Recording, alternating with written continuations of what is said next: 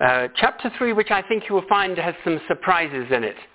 Uh, one, what I'm going to call the sting in the tail. So stay awake till we get to the end and you'll discover what the sting in the tail is. Um, Paul starts off by saying there will be terrible times. Well, surely it was pretty terrible in Paul's day. Uh, things are pretty awful. Opposition has certainly been widespread. Opposition by the Romans who wanted to control everything and everybody in sight. And opposition from the Jews who certainly wanted to stop any growth of the church and obliterate the church completely.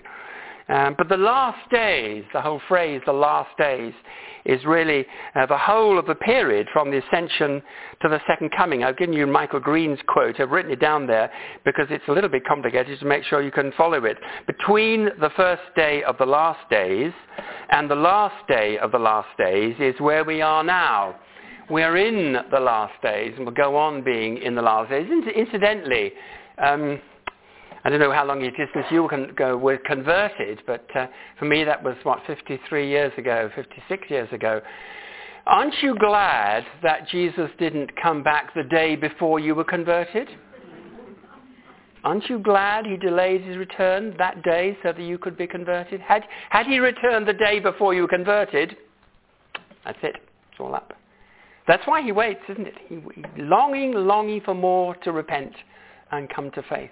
I remember Maurice Wood at Oak Hill used to have this lovely picture of the seventh trumpeter dying to blow the trumpet and God wouldn't let him.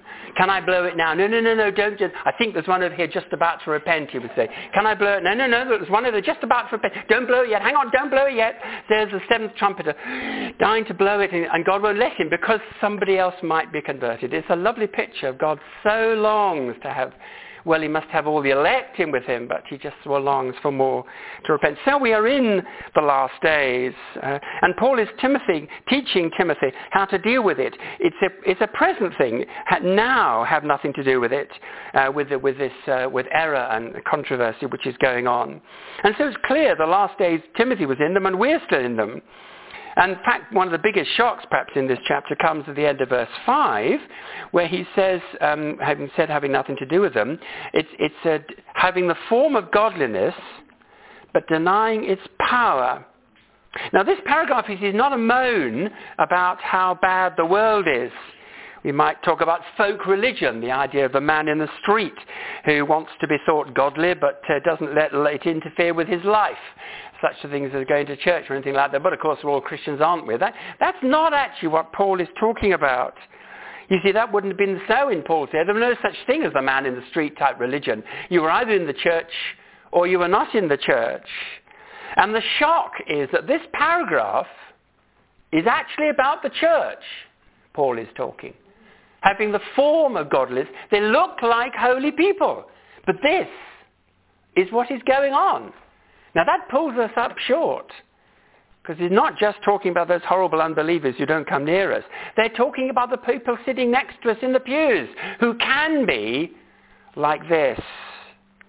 The church has come out of the world, but has the world come out of the church? Is still part of the world that is actually controlling. The lifestyle of the church, you see, is meant to be very, very different from the world so that we are seen to be different. That, of course, will attract opposition. People don't like us to be different. They want conformity. But God says, no, you're to live a different life. If this sort of behavior, and only if, if this sort of behavior is seen in the church circles, then that is a cause for alarm, and it should bother us. The line between being in Christ and in the world should be clearly seen. As we've already mentioned in chapter 1, verse 9, we call to a holy life, which is a distinct life, a separate life, different from the world around us. And it's not hard to see why when we look at some of the detailed words of this, parish, of this paragraph.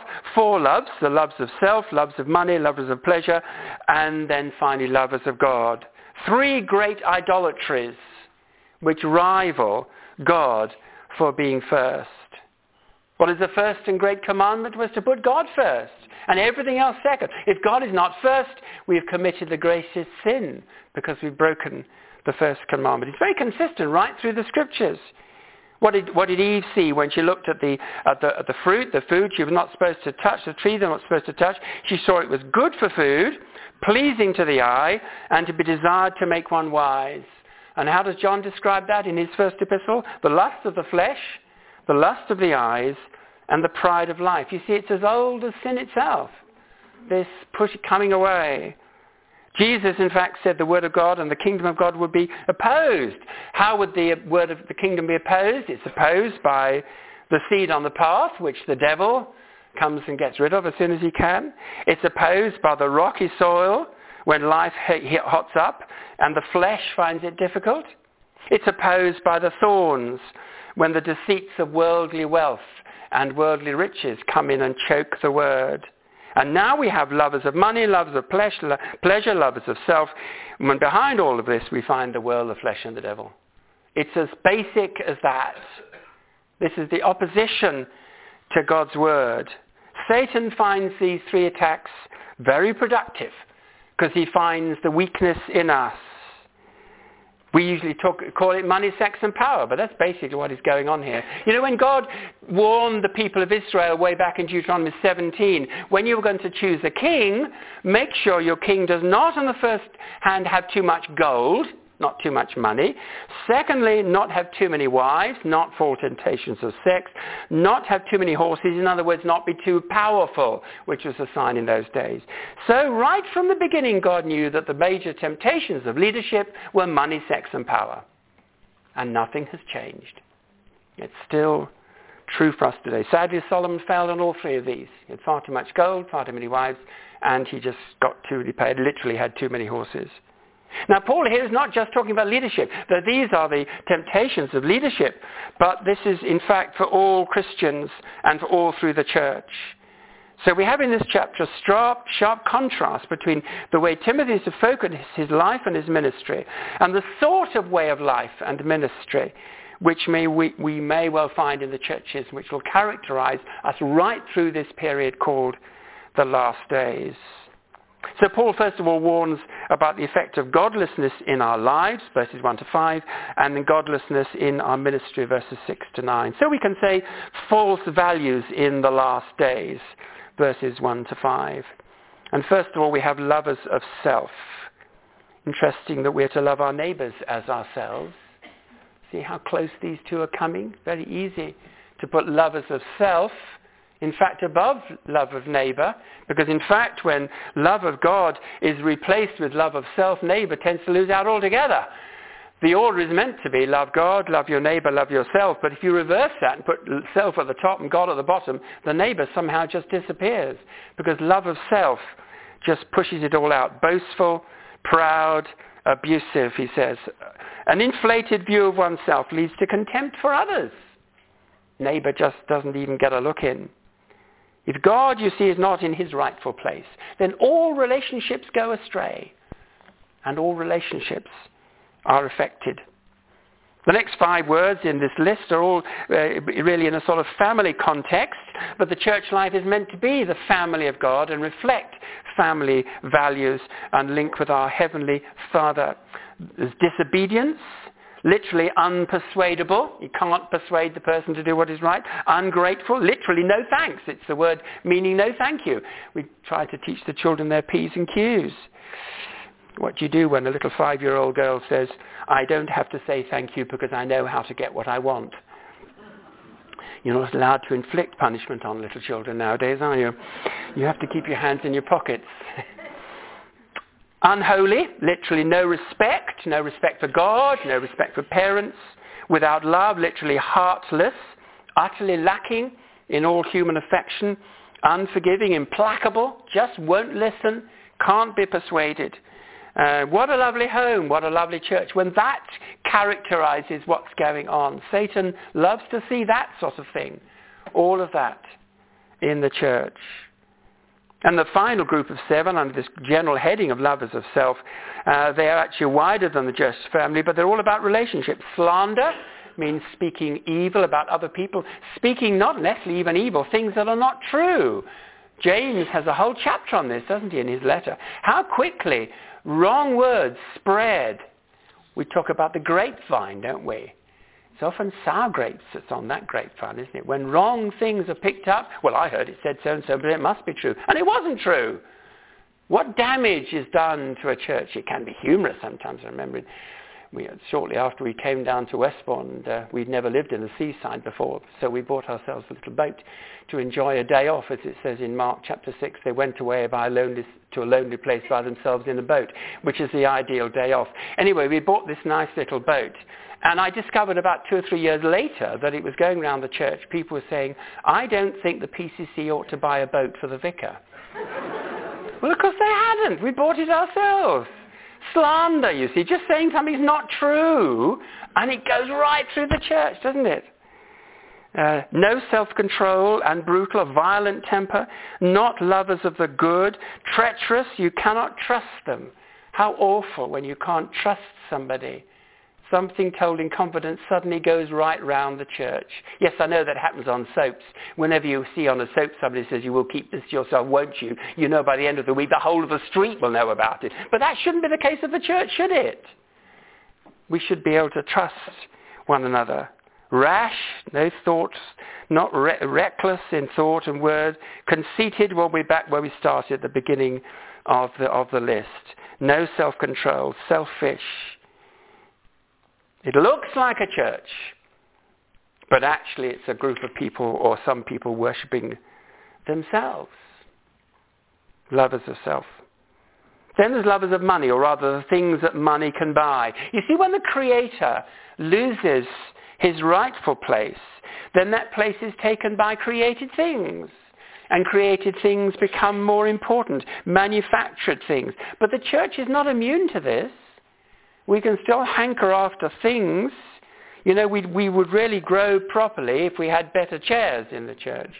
We'd really grow properly if we had a good PA. We would be really the growth the church would expand if we had a new PA and those lovely PowerPoint pictures up on the screen uh, during the service and all the hymns. We'd, we'd be much grow better if we had a bigger building. We ha- can easily hanker after things instead of reckoning nothing wrong with any of those things. I use PowerPoint myself and I'm preaching uh, quite often if they have the projection facilities. But you see, it's God's Word that's the key to the growth of the church. And we have to say, if only God's Word was preached properly, if only God's Word was preached and believed, then we'd see this church take off. That's how God works. I've mentioned Proclamation Trust already and the conviction that I was given certainly from Proclamation Trust and I've certainly carried that right through my ministry. It's the conviction that the Word of God does the work of God. It's God who works through His Word in our lives and in our churches. That's, that's what makes the difference.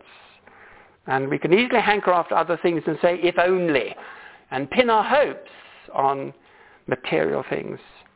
Then thirdly, there's lovers of pleasure, literally lovers of hedonism, which is a word we understand, which is actually the word here. We recognize this in our own culture, but it's more subtle inside the church, isn't it? Because basically it means lovers of what I like, what I prefer. Well, of course, I like the old hymns. Well, I like the new hymns. I like comfy seats. I like short sermons. I don't like long sermons. I like lots of stories in the sermon. I like visual aids. I like uh, discussion groups rather than the teaching. I like, it's almost as if the enjoyability of something is the criteria as to whether it's right or wrong, as to whether it's important. Mind you, we can go overhead on this. You know, welcome to St. Agatha's. We have the coldest church, the hardest seats, the longest sermons. We must be good, so come and join us. The, the, we don't have to go to completely the opposite direction. But it's very easy, it's subtle, isn't it, to get sucked into this. What people like has a place, especially in evangelism. You're not going to make much impact on evangelism unless you are, there's going to be some common meeting ground. What people like is important, but what directs us must be the Word of God. The criteria must be God's Word. So we have an unholy trinity, lovers of self, lovers of many, lovers of pleasure. And Paul, in contrast, says, join me in suffering for the gospel, be not ashamed of my chains, and flee the evil desires of youth. Self-centered spirituality, see, denies its, its power. Power to change lives the power to go for the false instead of the true. Power which does not save lives, as we shall see in verses 6 to 9. Evangelism which is not evangelism at all, because it doesn't actually bring people into the kingdom. What then is the true power of godliness? It's the power to do what God wants. Power to change our lives in accordance with God wants. If God alone is king, then he has a right to give orders. And that's to all of us. If God is king of kings and lord of lords, he doesn't have to apologize. He didn't say to Jonah, uh, if you've got time, Jonah, I'd quite like to spend a, a, couple of weeks if you could just nip across to Nineveh, and if you wouldn't mind just explaining to them. He said, go! And Jonah went that way. God has a right to give orders, doesn't he? And putting God first means acknowledging that he has a right to give orders and obeying his orders. That's what being a believer means. That's what worship is. Worship is not singing. God is not looking for a, a choir in heaven. He's looking for those who have put him first. Worship is obeying God, acknowledging his worth as head over all, and it means to obey him and submit to him.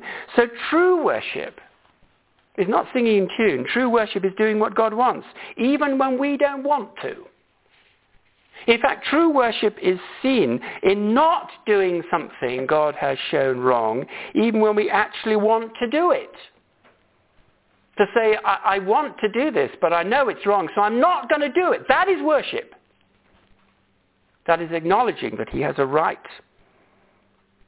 And especially when we want to do something, what does the Bible talk about? The pleasures of sin for a short while. But if God says no, and I want to say yes, but because God is God and I too say no, then that is worship. That is worship. How does that come about? Well, it comes about the Holy Spirit leading us to go the way that God has shown us. The spirit of power and love and self-control, which is what Paul speaks about in chapter 1.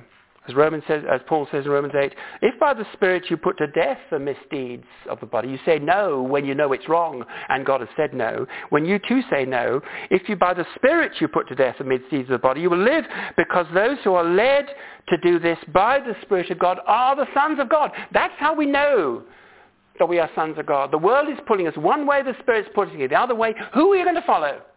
This is not about guidance. This is about obedience. The Spirit says, don't go that way, go this way. And I say, I want to go that way, but I will go that way, even though I don't want to. That is obedience. That is worship. That is a power of love and self-control. That is following God's word. I will, uh, the, the, the um, uh, uh, uh, denying the power as it says in chapter 3, verse 5, denying the power, having the form of God, but denying the power is effectively saying, I will not let you change me because I don't want to change. True worship is going with the Spirit. So that's false values in the last days. Then false ministry briefly in the last days, verses 6 to 9, or um, we might say evangelism, how not to do it. I think that's, I'm quoting Dick Lucas again. Evangelism, how not to do it. This is a good example in these verses. Namely, first of all, target the vulnerable, then tell them what they want to hear, and finally give them a study course which will do nothing, no good to them at all because they won't become Christians that's basically what these six these verses six to nine are all about. Now, just a word, it's not um, a slur on women here at all. We have to realize the place women had in, in those days. In fact, it was the advent of the Christian gospel that gave women their rightful place, which is that of equality with men. Women were nothing. They had no rights at all in those days. They were therefore particularly vulnerable to this particular sort of approach. It's not a description of their moral state here, and nor is it a description of their state peculiar to women. Uh, I'm sure Paul's point is that evangelism finds a ready response uh, on those who are feeling marginalized uh, and, uh, and, and, and of this particular uh, approach, which is going to lead them to, to look as if it's good, but in fact, it, it will not, it'll, their folly will be clear to everyone because although they make some sort of profession, it isn't it isn't genuine Christianity that comes at the end of it. Why? Because they never actually learn the truth. It says there in verse 7, they never learn the truth. And Paul contrasts this to Jannes and Jambres, two of the Egyptian magicians who opposed Moses way back uh, before the Exodus. They tried to outsmart him, but in the end, uh, their word failed. The prophetic word of Moses succeeded. Now the apostolic word is again being challenged by pseudo-evangelists who fail because no one becomes a real Christian, so no one is saved. And notice they don't oppose Paul, they oppose the truth. That's how they're recognized. They're opposing the truth. So to encourage Timothy and to stimulate him, Paul then moves on to true values in the last days. But you, verse 10, which comes again in verse, um, I forgot where it also comes again in verse 14, is it but you? Uh, this, contrast between what is other people are going to be doing, but you, Timothy, have got a, a different uh, way. Now what is rather poignant is that whereas verses 1 to 5 are basically self-seeking, what I like, what I want, what pleases me, what I want to do, as Paul moves over to, to underline the values that believers, both leaders and, and members of the church alike, are to follow, it actually sometimes works out to our detriment. It can work out quite the opposite. It doesn't work out all that very nice.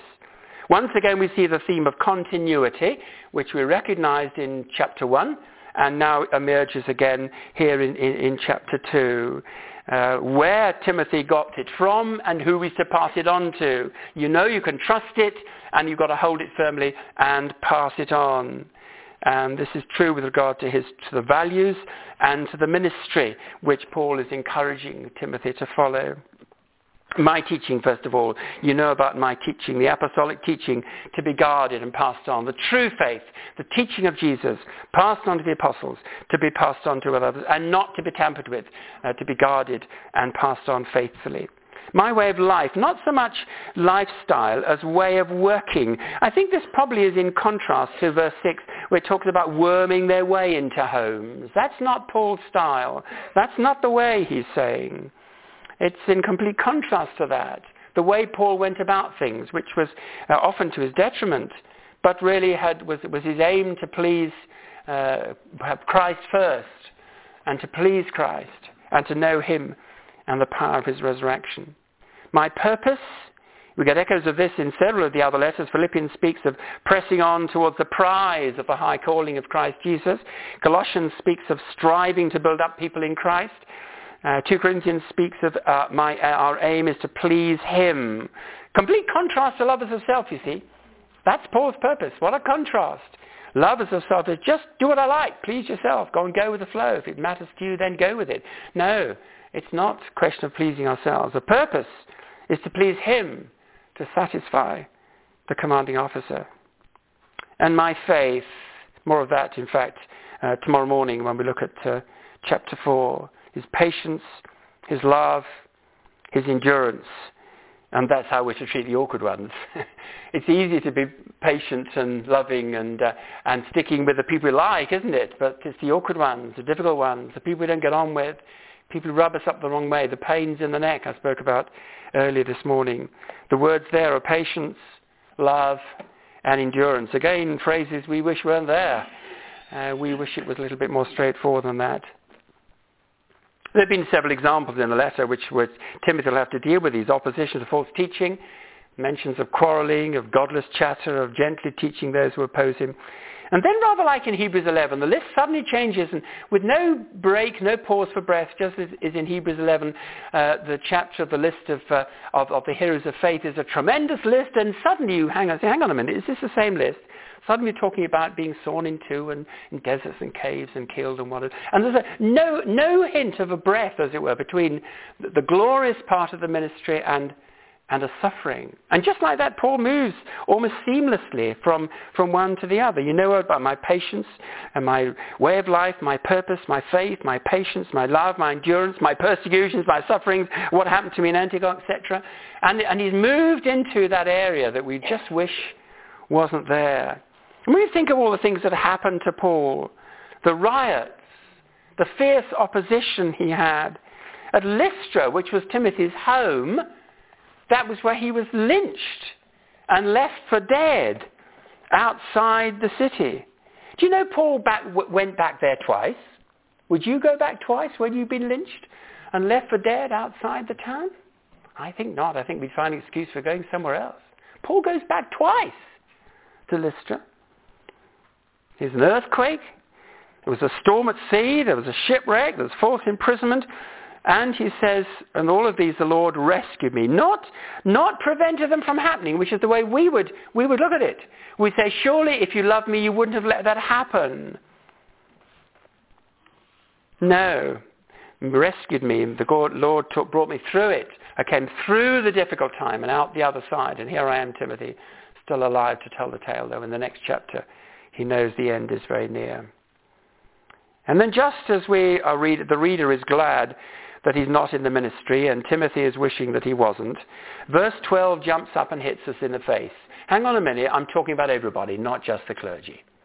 All, all who wish to live a godly life in Christ Jesus may from time to time be persecuted. No, actually he says they will be persecuted. It will happen. Doesn't say it's going to happen always, all the time, but it will happen in different ways and will hurt us in different ways. Isn't it amazing that, that God uh, encouraged Paul at the very beginning of his ministry by sending him a message Go, Ananias, go into that room where this blind man can't see and tell him he's going to be the most famous preacher in all of history. Tell him he's going to write letters which will be read 2,000 years later. Tell him he's the most marvelous man that I've, I've called, that he's the one I love and I want him to do tremendous things for me. No, tell him he's going to suffer for me. That was Paul's call. Isn't that astonishing? That was Paul's ordination retreat tell him of the great things. I want him to suffer. Lord, I thought you loved me. Yes, I do love you. And that's why I trust you. And I want you to suffer for me. We wish that wasn't there, don't we? It's not what we want to see. He goes on in verse 13 to say that all false teachers, um, namely who will avoid this persecution. They think they're getting better and better and better. In fact, they're getting worse and worse and worse. There's growth where false teachers are around, but it's growth the wrong way. It's not achieving. Ironic contrast between the false values of pleasing self and the true values of pleasing God but probably having to suffer for it. True values in the last days. And then true gospel ministry in the last days, verses 14 through to 17. And the focus here is on the centrality of that word. Remember I told you earlier on on Friday evening about the deafening silence, about uh, the, the, all the things that, that, that seem important in, in the churches today, which are not mentioned at all in these pastoral letters. Paul's final advice to the future leaders of the church of what is most important. Well, clearly what is most important. You must focus on what is important. You go on teaching the truth because you know where it came from. You see, here's the continuity. You can trace the chain back. What you've learned, where you learn, who you learned it from. You learned it from your family who'd been believing for some time. They learned it from the scriptures because they discovered in the scriptures that the scriptures lead us to faith in God. And where that came from, it's God breathed. You see, the chain is, is an unbroken chain. God breathes his word. His word is written down. We trust the written down word. We learn it, we teach it, we pass it on. It's an unbroken chain of truth from the very mouth of God himself. All scriptures are God talking. And you know this, and you know where you learned it from, from Paul and from your family. So when he goes on to say what we taught you was consistent, he's speaking about himself and about his family. Now what Paul encourages Timothy is to go on being consistent with the Old Testament scriptures, because there was no New Testament at the time Paul is writing. It's becoming part of the New Testament. But as Timothy reads this letter, he's only got I was going to say Genesis to Malachi, but their book didn't end with Malachi. It ended with two Chronicles because they bowed in a different order. But it, it, they had the Old Testament scriptures. And that was what able to make him wise unto salvation. Tragedy those who say that, oh, I can't be bothered to preach the Old Testament today. The Old Testament is full of Christ. Jesus himself said, why didn't you read this wonderful book? It's full of me. It's all about me. All about me. Why don't you read it? Why don't you study it? It's all about me. Indeed, you can't fully understand the only Jesus there is, which is the Jesus of the New Testament, unless you come at it from the starting point of the Old Testament. A lot of it's taken for granted in the New, and you need it. All will lead us to wise of salvation in Christ. So the gospel is the same news as when it first emerged. Um, I, you're not a Sunday school class or even a, a Cornhill class, so I won't ask you where the gospel first emerged. But of course, it first emerged in Genesis 3, verse 15 where God promised that there would come a serpent crusher. And I think it's Phil Jensen, isn't it, who describes the Old Testament as the search for the serpent crusher. Every time a new baby was born in the line, is this the serpent crusher? Is this the one who will crush the serpent? They thought Solomon was the serpent crusher. After 2 Samuel 7, God said, Your son will reign forever. When Solomon was made king, what did they all sing? May the king live forever. I guess most of the choir singing Zadok the priest haven't a clue what it really means. Zadok the priest and Nathan the prophet, they anointed Solomon king and they all thought this was the Messiah. Because if he's the Messiah, he'll live forever. So may you be the one who's going to rescue God's people. May you live forever. Well, he didn't live forever. There's only one who lives forever. And when Gabriel came to Mary, he said to Mary, Mary, 2 Samuel 7 is just about to come true. You read it. Compare Luke 1 with 2 Samuel 7. It's word for word the same.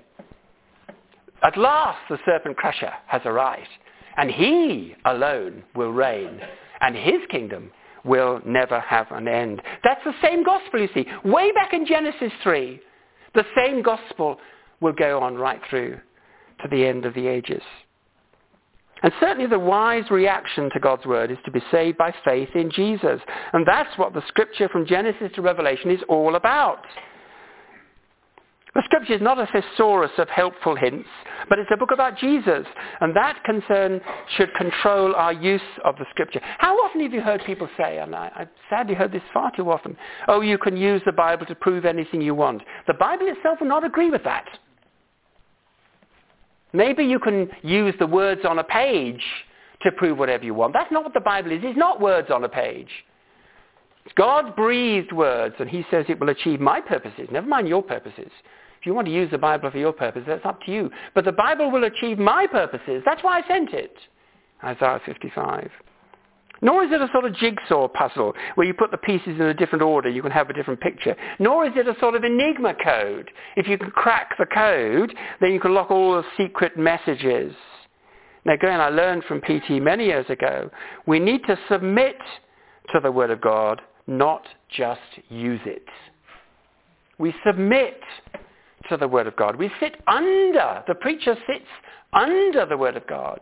He doesn't control the Word of God the preacher is subject to the Word of God. If you say it can prove it what you like it, you're treating it as just words on a page. In fact, the Bible is an urgent message. It's much more like 999 than 118, 118. The Bible is a call for a rescue from a, a serious emergency. The Bible is not saying, what number would you like me to give you? That's not what the Word of God is. And which is why this stress on continuity is so important, that it has not changed. God speaks his truth way, way back in the full knowledge that his word will apply to every age. It does not need correcting as time goes by. The Renaissance in the 16th century thought, well, we've got the birth of a new truth now, so we can adapt it. In the 18th century, the Enlightenment said, oh, we've got new truth. We've come out of darkness now into light.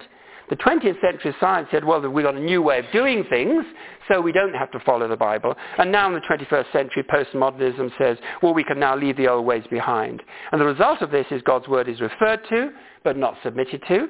It's consulted, but it's not followed. It's worshipped, but not obeyed. And if I've spoken that too fast, you want to write it down, come and see me afterwards. You see, what Timothy needs and what Timothy needed then and what we need today is confidence in God's word. And I have to say, I'm sorry if when I preach, my confidence comes across as arrogance. Put that down for the sinfulness of the preacher, but not to the weakness of the word. I'm thrilled by God's word. And I'm afraid when I get excited, I talk fast. As I was talking to David Jackman just before in the break, and uh, the alternative is to be bored by the Bible and speak slowly, and I don't think that is really what quite what God wants. God's word is truth. It's not only sufficient to enable uh, Timothy to cope, It's also adequate and reliable tool to enable him to fulfill his call. The work is hard, but the tools are adequate. And there's his task in verse 16. All scripture is God-breathed. It is useful for teaching, rebuking, correcting, and training in righteousness. Teaching, we know nothing until God teaches us. We cannot know God's mind until God tells us his mind. We know nothing until God teaches us. We can have all sorts of ideas. But until God teaches us, so the task of the pastor, the task of the, the, the, the, Bible student, the task of the, the witness speaking to the other person over the garden fence is to speak the truth, to teach the truth of God's word. Rebuke, this is much harder. Because people like new ideas, but they don't want, they want to hang on to the old ideas. They don't mind taking on board a new idea, but they'd like to keep hold tight with the, the uh, old idea that they had before. But in fact, we have to rebuke the error. I'm sorry, this is the truth. You cannot hold that. You've got to abandon that idea. That is wrong. This is what the Bible says. Now actually abandon the old idea. They don't like that. People would much rather say, this is a great new insight.